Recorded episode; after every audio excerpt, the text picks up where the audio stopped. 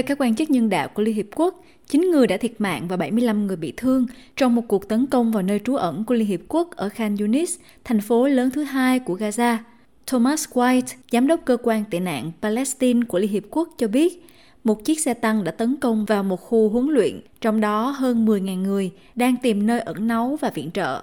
James Margorick, quyền điều phối viên nhân đạo của Liên Hiệp Quốc tại các vùng lãnh thổ Palestine cho biết, Israel gần đây đã tăng cường hoạt động quân sự trong khu vực.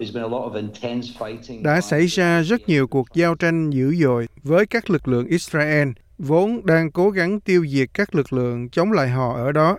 Và kết quả là gần đây nhất đã xảy ra một cuộc tấn công vào trung tâm huấn luyện của Liên Hiệp Quốc ở Khan Yunis được dùng làm nơi trú ẩn cho 10.000 người sơ tán và họ vừa bị ảnh hưởng gần đây và buổi chiều vừa rồi thương vong hàng loạt đã xảy ra. Một số tòa nhà bốc cháy và có báo cáo về người chết. Nhiều người đang cố gắng chạy trốn khỏi hiện trường nhưng không thể thoát ra được. Hàng ngàn người đang chạy trốn khỏi thành phố để tìm kiếm một không gian an toàn, trong khi quân đội Israel tiếp tục tiến vào Khan Yunis.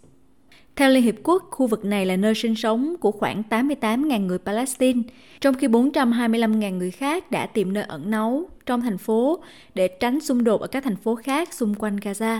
Israel đã ra lệnh cho công dân sơ tán khỏi trung tâm thành phố Khan Yunis, khu vực bao gồm bệnh viện lớn nhất thành phố và hai cơ sở y tế nhỏ hơn, trong khi nhóm viện trợ bác sĩ không biên giới nói rằng nhiều người bị thương không có sự lựa chọn nào khác để chạy trốn.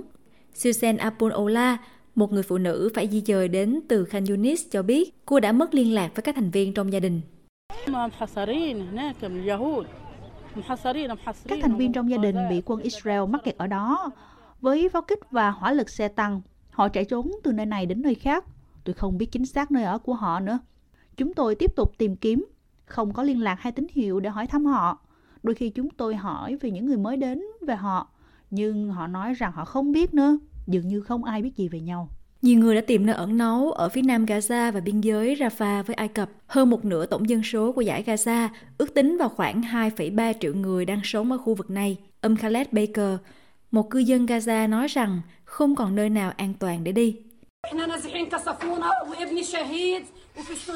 Chúng tôi phải di tản và họ đánh bom chúng tôi. Con trai tôi là một liệt sĩ, chúng tôi được yêu cầu đến Rafah vì nơi đó an toàn. Tôi có 50 gia đình ở lại. Họ ném bom và tiêu diệt chúng tôi. Chúng tôi sẽ đi đâu bây giờ? Đâu là nơi an toàn để chúng tôi có thể đến? Quốc tịch của tôi là Ai Cập, nhưng tôi không thể ra vào, thậm chí không có lều để ở. Họ ném bom chúng tôi và con trai tôi là một liệt sĩ trẻ. Chúng tôi đi đâu bây giờ? Những người già và bất lực, họ có thể làm gì?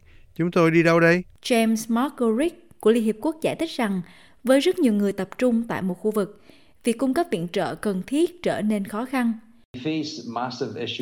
Chúng tôi phải đối mặt với những vấn đề lớn trong việc nỗ lực cung cấp nơi trú ẩn cho những người dân đến phía Nam để tìm sự an toàn.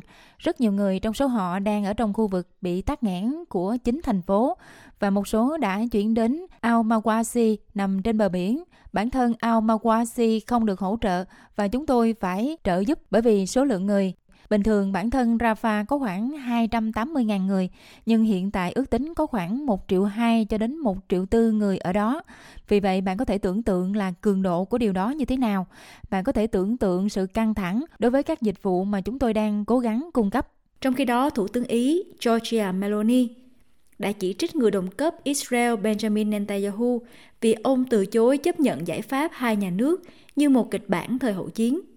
Sau các cuộc thảo luận với Tổng thống Hoa Kỳ Joe Biden, ông Netanyahu đã nhiều lần nói rõ rằng Israel sẽ không chấp nhận đó là một kết quả có thể xảy ra trong cuộc chiến. Bà Meloni nói rằng người dân Palestine có quyền có một nhà nước độc lập và an toàn và giải pháp hai nhà nước có lợi cho cả hai bên. Nhưng bà nhấn mạnh Hamas cũng cần phải thay đổi sứ mệnh đã nêu. Nước Ý luôn nhắc lại rằng người dân Palestine có quyền có một nhà nước, một nhà nước độc lập, an toàn và giàu có. Đó là một giải pháp công bằng và cần thiết vì lợi ích của người Palestine cũng như của Israel. Đây là lý do tại sao mà tôi không chia sẻ quan điểm của Thủ tướng Israel. Tuy nhiên, việc công nhận không thể được yêu cầu một cách đơn phương. Điều kiện tiên quyết là sự công nhận quyền tồn tại của nhà nước Do Thái và quyền của công dân nước này được sống trong hòa bình và an ninh. Thủ tướng Thổ Nhĩ Kỳ Recep Tayyip Erdogan đã gặp người đồng cấp Iran là Ebrahim Raisi tại thủ đô Ankara của Thổ Nhĩ Kỳ. Hai bên đã thảo luận các cách thức hướng đến việc thiết lập một nền hòa bình công bằng và lâu dài ở Trung Đông và ký kết 10 hiệp định hợp tác song phương. Ông Erdogan nói rằng điều cần thiết là các cuộc tấn công vô nhân đạo của Israel ở Gaza phải chấm dứt. Görüşmelerimizde İsrail'in Gazze'ye yönelik trong cuộc họp, chúng tôi đã thảo luận về sự cần thiết phải chấm dứt các cuộc tấn công vô nhân đạo của Israel và Gaza và thực hiện các bước khẩn cấp hướng tới thiết lập một nền hòa bình công bằng và lâu dài.